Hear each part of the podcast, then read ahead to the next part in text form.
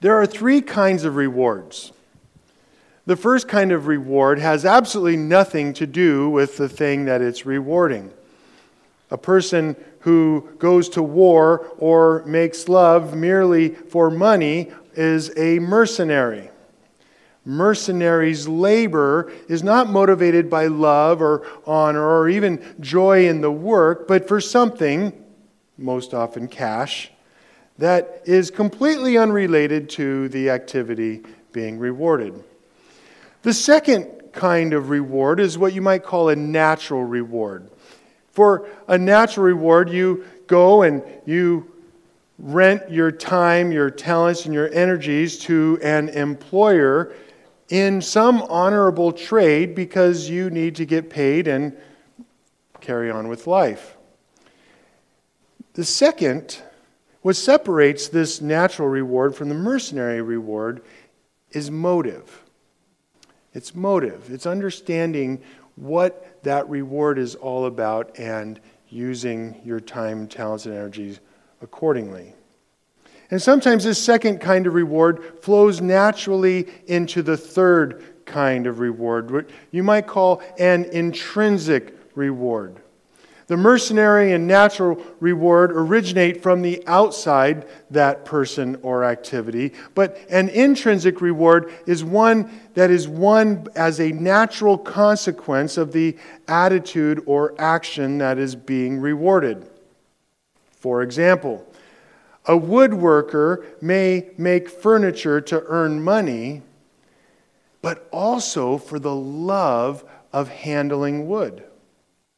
I know at least one certified financial planner who gets great satisfaction from blessing the people that he serves.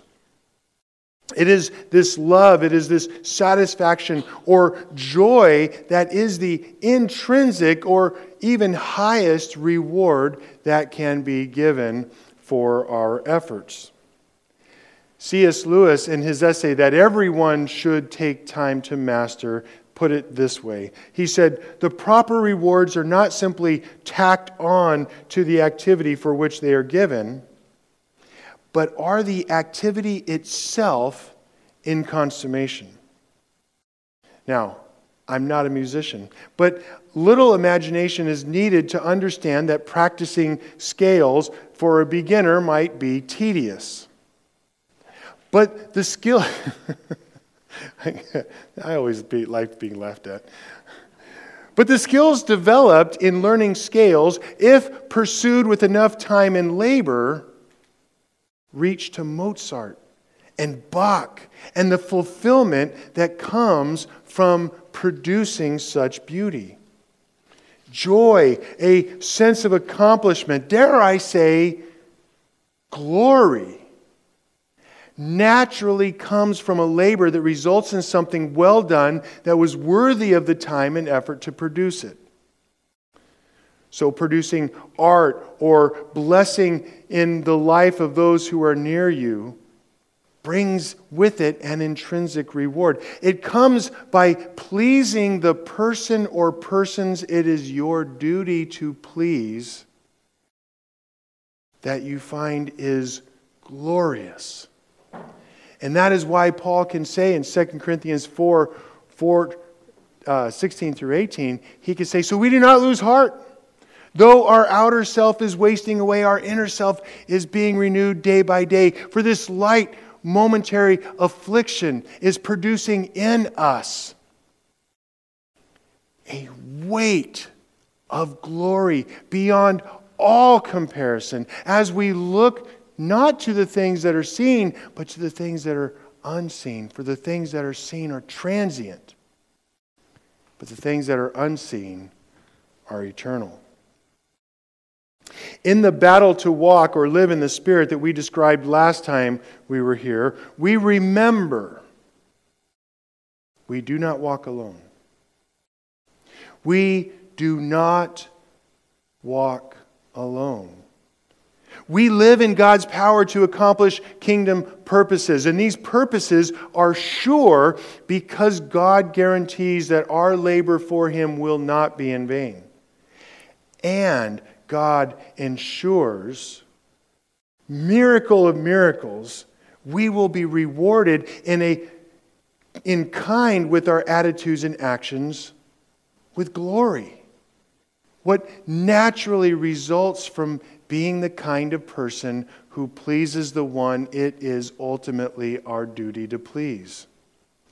And that is why we do not lose heart. Instead, we hope in future grace. In one sentence, our passage, passage, teaches that God the Spirit ensures that glory certainly follows suffering for God's creation and for God's children. Therefore, we have hope. Let's look to see our passage tonight. I'm reading from Romans chapter 8, verses 18 through 30. For I consider the sufferings of this present time are not worth comparing with the glory that is to be revealed to us. For the creation waits with eager longing for the revealing of the sons of God. For the creation was subjected to futility, not willingly, but because of him who subjected it, in hope that the creation itself will be set free from its bondage to corruption and obtain the freedom of the glory of the children of God. For we know that the whole creation has been groaning together in the pains of childbirth until now. And not only the creation, but we ourselves, who have the first fruits of the Spirit, groan inwardly as we wait eagerly for adoption as sons, the redemption of our bodies. For in this hope we were saved. Now, hope that is seen is not hope. For who hopes for what he sees? But if we hope for what we do not see, we wait for it with patience. Likewise, the Spirit helps us in our weakness, for we do not know what we ought to pray for as we ought. But the Spirit Himself intercedes for us with groanings too deep for words. And he who searches hearts knows what the mind of the Spirit is, because the Spirit intercedes for the saints according to the will of God. And we know that for those who love God, all things work together for good, for those who are called according to his purpose. For those whom he foreknew, he also predestined to be conformed to the image of his Son, in order that he might be the firstborn among many brothers. And those whom he predestined, he also called. And those whom he called, he also justified. And those whom he justified, he also glorified. Now, the key question that Paul addresses for us tonight is how? How can I have hope in light of all the suffering around me and all the suffering in me? From this passage, we learn several significant truths about suffering. We learn, number one, that we can't escape suffering. Is that news to anybody here? Just curious. You, Christian, are united with Christ in his sufferings. You are also united with all the world in its sufferings that is due to the curse. And you are united with the people of God throughout history who have suffered tribulation since the beginning of the world and the persecution and death of Abel. The second thing we learn there is suffering that is moral and there is suffering that is non moral. There is suffering that is the result of your sin or the sin of others. But then there is suffering that is simply the result of living in a sin sick world that it's not really anybody's fault. But the third point is that a weight of glory, a weight of glory comes because of our suffering. And that weight of glory infinitely outweighs our suffering. So you can hope in God in light of your sufferings because there is a weight of glory that is coming that is ever so much more weighty than that suffering. And the last thing we learn from this passage about suffering is you can hope because your suffering, Christian, is never meaningless. You are safe and you are loved. Why? How do we know this? Romans 8:18 8, For I consider that the sufferings of this life are not worth comparing with the glory that is to be revealed to us. This is the theme verse of our passage. God the Spirit gives us hope in light of living in this sin sick world. And that is why you, Christian, can hope in future grace. So let's see how Paul teaches this in our passage. The first thing we learn is that suffering unfolds to glory for God's creation. We get that in verses 8, 18 through 22. Paul says, For I consider that the sufferings of this present time are not worth comparing with the glory that is to be revealed to us. For the creation waits with eager longing for the revealing of the sons of God. For the creation was subjected to futility, not willingly, but because of him who subjected it, in hope that the creation itself will be set free from its bondage to corruption and obtain the freedom of the glory of the children of God. For we know that the whole creation has been groaning together in the pains of childbirth until now. Now, first and foremost, what we see here in this section is that far from a denial of suffering, of the reality of suffering in the lives of believers, Paul asserts that suffering is universal. It happens to everyone, everywhere, every when. You're not going to get out of it, no matter how many pills you take.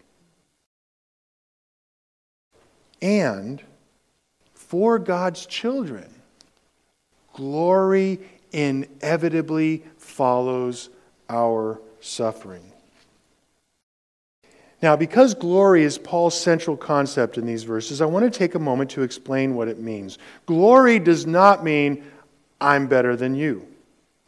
In this case, it is the natural, or should I say supernatural, result of making it your aim to living your life in such a way that you desire to please the one person you are required to please. Now, we get several clues from this paragraph about what glory means. Number one, part of this glory includes the fact that the sons of God are revealed. It will be noticed by everyone in the universe who belonged to God's family and who did not. There will be surprises. The second thing we learn about glory in this paragraph, we will see God's glory reveal, revealed when the futility that this creation is under, think death, disease, vanity, the futility that this creation is under will be reversed. Life, health, shalom.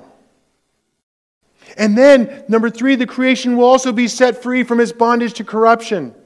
Now, personally, I can't wait to see what poison oak is going to be in the new kingdom because I hate poison oak right now. But it's going to be something glorious. I am certain. But then, number four, we will furthermore see the great reversal when the first shall be last and the last shall be first, and the glory of the children of God will be known everywhere. Meanwhile, tomorrow is Monday morning, so what do we do? We pray, Maranatha, come quickly Lord Jesus. And we hope in future grace. Now, if, as we said a moment ago, the suffering should by no means surprise us, and if we have such a glorious future to look forward to, then hope is the only reasonable response to your sufferings and mine. Grace God's power to accomplish kingdom purposes. For example, hoping during our current temporary, light, momentary affliction. You need a lot of grace for that. Grace is what we can expectantly look forward to and trust in. The future holds nothing but grace for those who are part of God's family. So trust Him and hope, knowing that God will come through on his promises for you in Christ. The next portion, we see that suffering unfolds to glory for God's children in verses 23 to 25. Paul says, And not only the creation, but we ourselves who have the first fruits of the Spirit groan. Anybody know what, that, what that's like? Are you with me on that? We groan inwardly as we wait eagerly for adoption as sons, the redemption of our bodies. For in this hope we are saved. Now, hope that is seen is not hope. For who hopes for what he sees? But if we hope for what we do not see, we wait for it with patience. Now, what's great here is we, who are God's children, experience the first fruits of the Spirit. We have God the Spirit working in us as a seal, as a demonstration of both His approval of us and His ownership of us. And we groan. Frankly, my shoulder doesn't move like it used to. And I have loved ones who simply will not take the time or effort to listen to reason. There is plenty of curse going around for every one of us, isn't there? But note, pay attention, behold, we wait eagerly for adoption as sons, which, scratch your head, Paul unexpectedly defines as the redemption of our bodies. Dude, new back? My ears won't be ringing 24 7. My intestines will finally calm down. And, and better than that, I will either be able to sleep when necessary or I'll just party for Jesus all day and all night. Anybody got a list like that? Man, all this is great stuff to hope for. But what is hope? Wishful thinking? Like Paul has said many times already, may it never be. Hope is faith looking towards the future. Hope is faith looking towards the future and understanding that the future is all grace. The future for the child of God is all grace. The future is all God working to produce what we cannot produce for ourselves. Faith looking backwards is gratitude. Faith looking at the moment is love. And faith looking to the future is hope. Hope. Hope is that confident emotion of security that God will come through on his promises for us in Christ. And therefore, we are willing to take great risks for the great God who loves us and will never leave us nor forsake us. And that is what we have to look forward to. Then Paul says here, he says, In this hope we are saved. Well, what hope? Which, which one are you talking about? Of the many things we have to hope for, Paul, which is the one you're bringing us our attention to? The redemption of our bodies. Now, note here, Paul isn't limiting the hope. There's a, a lot of things to hope for, but who can't identify with the hope of a body that works? And besides, wait a minute, wait, wait, wait. When, when did God get interested in our body? Ha, you know, it might surprise you. God created our bodies. And when He created our bodies, He said, It is. Furthermore, you are not, nor will you ever be merely your body, nor you are not, nor ever will be merely your spirit. God made you the way He made you, and He likes it.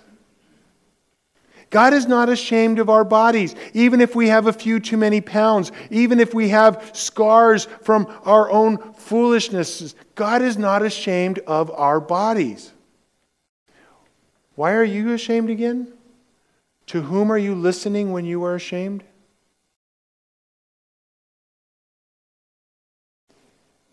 Nevertheless, I'll stop meddling it back to preaching.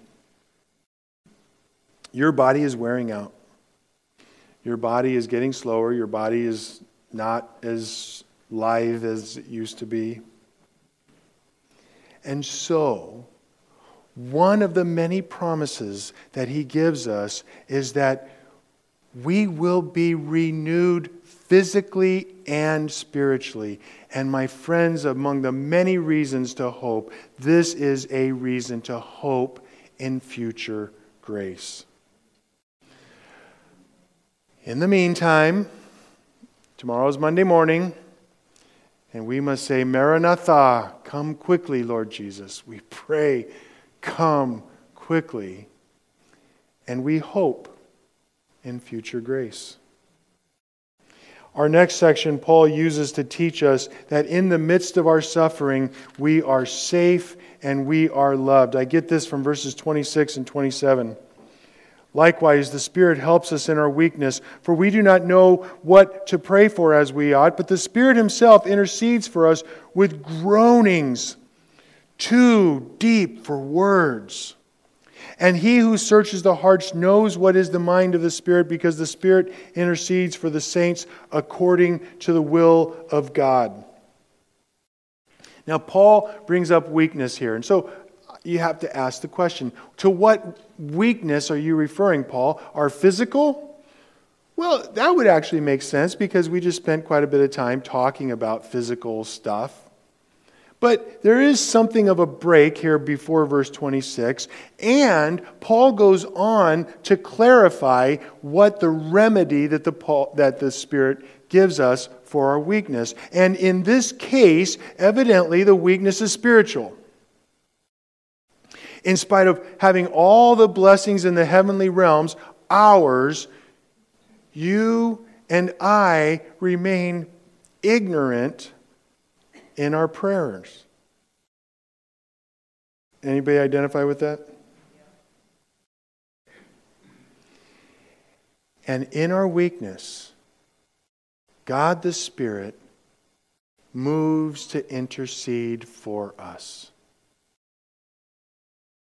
That is something to praise Jesus about. So, what does this mean? What, what does this mean that the Holy Spirit intercedes for me in my praying to the Father? Number one, it means that my prayers can be heard. Because there is no static of sin between God the Father and God the Spirit. Furthermore, my prayers make sense. Have you ever thought about this? Have you ever wondered how God makes sense of our prayers when we don't even really know what we're saying sometimes? And not only that, we certainly don't know what's best. So, how does God make sense of my little infantile prayers? God the Spirit intercedes for me. And lastly, my prayers can be effective because God the Spirit directly asks God the Father. And that prayer will be answered because God the Spirit knows what God the Father wants. Does that mean I get everything that I want? Well, Obviously not. Prayer doesn't work that way for multiple reasons. Number one, because we are so foolish as to ask for foolish things, right? But what we can do, what we must do, is pray. Pray.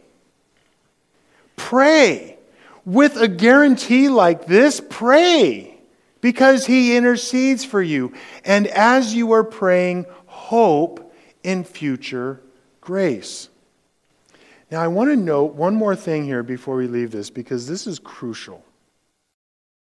We've been talking a lot so far in this sermon about future grace, grace that'll come, most of which will come either after Jesus returns or after I go to Jesus, right? And, and that's all great. We need that. And that's why Paul has it here because I need hope while I'm facing sufferings right now. But this, verses 26 and 27, is even more glorious. Why? Because it tells me that God the Spirit is working for me right now. Right here, right now, God the Spirit is working for me by taking my puny little prayers and translating them to God the Father. And he's doing it for God's glory, for your joy, and for the growth of God's kingdom. Therefore, pray. Pray. Get on your knees and pray. If you don't take time to pray, guess what? It won't be done for you. And most of the time, we don't pray because we don't think it really matters. I mean, let's just be real here. Most of the time, it's not because we're not busy.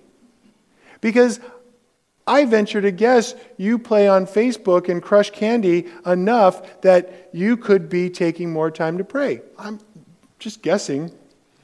I know that's true in my life. And note something else here. Weakness in prayer, though everyone experiences, is not the only weakness that we experience. But Paul needed an example, just like the weakness of our bodies. He needed an example that many would identify with because we all have areas we struggle in. I have known a few people in my life that I believe were just flat prayer warriors, and they just loved to pray. And they would probably say, Pastor Greg, I don't know what you're talking about. I could pray for six hours straight. Well, praise Jesus. I bet you struggle in other areas, like pride. Never mind.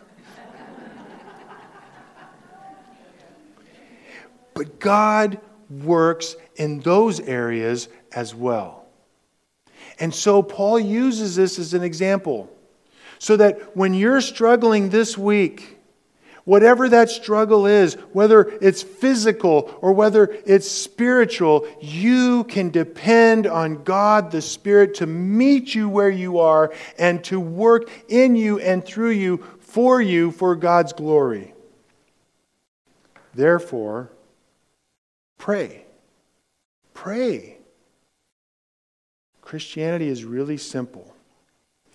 But, since you asked, let's attach a promise or three to this because we want to know what God's promises are so that we can therefore live with them. And I bet we can find three of the best promises in all of Scripture in this one chapter. Let's see if we can do that. How about Romans 8 1? There is therefore now no condemnation for those who are in Christ Jesus. You don't have to be afraid. The most important thing in the entire universe has been done for you. You don't have to be afraid. Secondly, Romans 8:18 For I consider that the sufferings of this present time are not worth comparing to the glory that will be revealed to us. You don't have to be afraid of your sufferings. In fact, we're going to find out next week that we are more than conquerors of our sufferings. And that is going to open up praises that will never end. I guarantee it.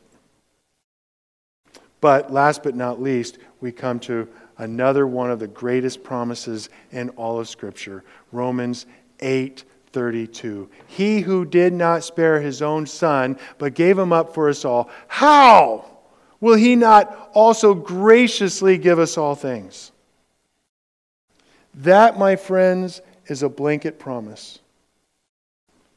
If God would do something so great as send his son to the cross to die for your sins, you can bet whatever is in your best interest, God is going to make sure it happens. So pray. Pray and hope in future grace. Memorize these promises and allow them free reign in your heart, and you will find plenty of situations in which they will help you be the man or woman of God that you really in your heart want to be. And you will do this, and you will be a tool fit for the Master's hand. And wonder beyond wonder, you will also be rewarded with future grace. Therefore, pray. And Paul wraps up this section by teaching us that you can't even fathom the richest, richness of the glory you win from your sufferings. verses 28 through 30. And we know that for those who love God, all things work together for good, for those who are called according to his purpose. For those whom he foreknew, he also predestined to be conformed to the image of his Son, in order that we might be the firstborn among many brothers. And in those whom he predestined, he also called. And those whom he called, he also justified. And those whom he justified, he also glorified. Did you see what just happened here in these verses? No one enrolled in Jesus' school of glory will fail to graduate. Praise Jesus. And this passage, these three verses, are going to begin our time in God's Word next time. But I'm bringing it to us, our attention now, because I want us to be absolutely certain. I want us to know that we know your suffering is not in vain. No matter what that suffering is physical, emotional, mental, spiritual it is not in vain. You can trust God the Spirit with your pain. And you can know that He is with you, and will never leave you nor forsake you. What else? All this glory, all this grace and hope and faith that we've been bouncing back and forth in this sermon point actually not to the Spirit, but all of this points back to the one that the Spirit loves to point to more than anyone else God the Son, Jesus. Because in the end, it's not all about me, it's not all about you. It's all about Jesus. Rightly, we point to these verses and we show how election stands and will not fail, and yet, the emphasis is not about us. The emphasis is on Jesus. That's why it's not my job to preach to enable you to be like me. It's my job to preach so that you will be like Jesus. And fortunately for all of us, it's the Spirit's job to make sure that that process takes place. And He guarantees that everyone who enters into Jesus' school of glory will graduate. Praise Jesus, because I am not up to that task, and I guess I'm betting neither are you. But through the suffering, through the furnace heat that God uses to melt away your dross. The result will be glorious beyond anything that we could even imagine or hope for. Hope in future grace. So, how does the furnace of suffering produce glory? Or to use our analogy at the beginning, how do rewards fit into the life of the Christian? I don't know. But God promises that they are going to happen, and so I believe it. If God says this is the way it's going to be, then I just trust. How is that going to look? I don't know. But what we can t- say is that we can hope for this glory that we don't quite understand. And a future grace that is at the same time a gift from God and is a reward from the gifted attitudes and actions that God the Spirit works in us is what we can hope for. So, hope in this future grace, this glory, this reward, this grace that God the Spirit works in our attitudes and actions is what He uses to make us the kind of men and women who naturally, perhaps better, supernaturally, become the kind of people who can enjoy the rewards that heaven has. Because as we are naturally, we just wouldn't enjoy them. Instead, He needs to change us. Have you suffered for your enemies? Your glory will be more love and therefore more glory in heaven. Have you sacrificed for those who are near you. Your glory will be more riches, again, whatever that looks like, in heaven. And this isn't some prosperity gospel that our friends at TBN have come up with, because Jesus himself said this exact thing.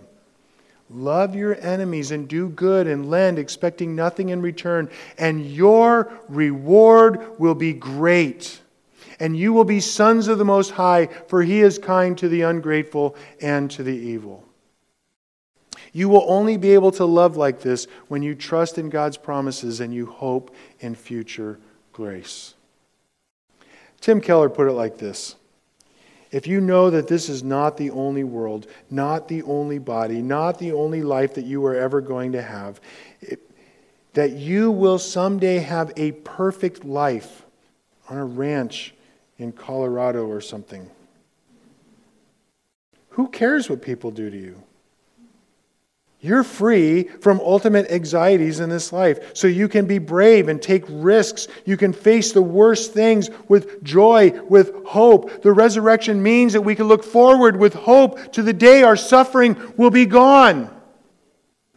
But it even means that we can look forward with hope to the day that our suffering will be glorious. You can hope in future grace because God will come through on all his promises for us in Christ. Answered prayer today and new bodies in the future are only two examples of the glories that await the children of God who suffer now in the midst of this sin sick world. So hope, trust in him, and pray. Lord Jesus, we have nothing else to hope in. And so, indeed, we turn to you and ask that you would meet us here. You would give us your spirit so that we can hope, we can rejoice, we can bring glory to you because you are worthy of our best attitudes and actions. In Jesus' name, amen.